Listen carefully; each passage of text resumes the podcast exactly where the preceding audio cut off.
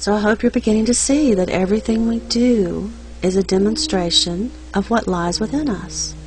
The whole world is a stage, and we are all players. In fact, we are all the players. Imagine that. You can't? Well, you already do imagine it. And that's what I'm pointing to. Everything we do, every action we take, is attached to a belief that we hold within us, consciously or unconsciously. Everything. Even the most mundane things, even eating, for example, is demonstrating our desire for communion and externalizing our belief that we are dependent upon this world, that we are of this world. So in our demonstration of eating, we take the world into us as we eat. It's our very unconscious demonstration of trying to reunite what we see as two back into one because we believe that we're dependent upon this arrangement.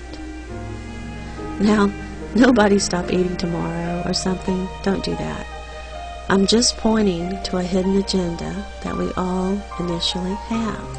Even before we had much of a consciousness and were babies, we sought to take our mothers, what we perceived as our world at the time, into us. We nursed and soothed these feelings of separation and dependence that externalized in the form of hunger.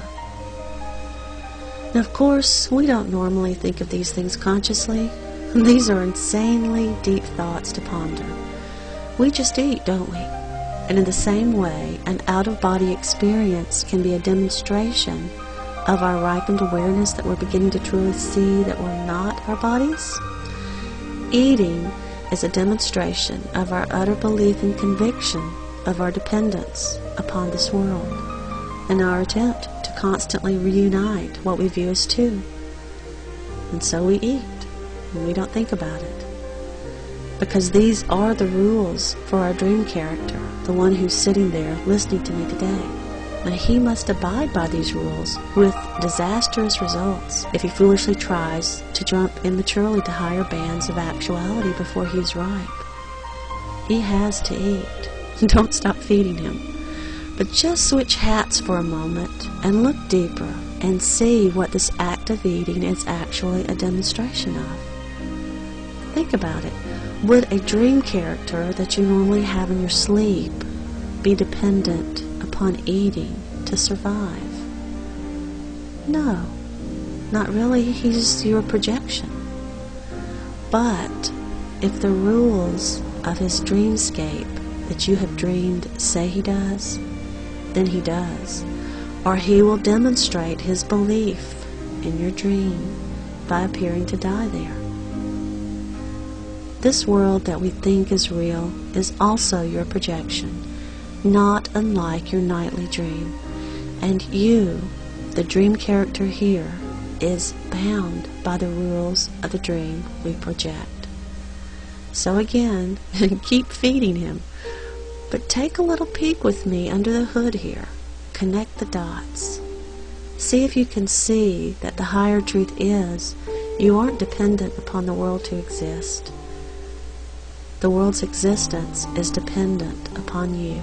And this is what was being pointed to in an often confused phrase in the Gospel of Thomas that goes, Blessed is the lion which a man eats, so that the lion becomes a man. But cursed is the man whom a lion eats, so that the man becomes a lion. Tough verse, huh?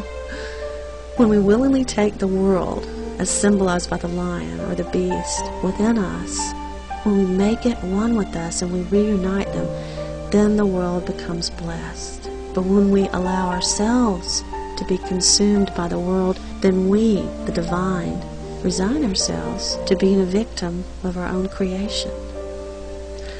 As I became aware of this, I expressed it in a very short poem, again, if you can even call it that. For some reason, I titled Eat Me.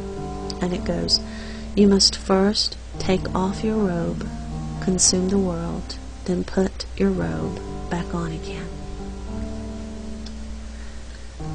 Like I said, this is an insanely deep thought and a very sticky one. Take your time and approach it when you're able to see it. I just wanted to point to it for those of you who can see it. Discard it if it's not useful to you right now.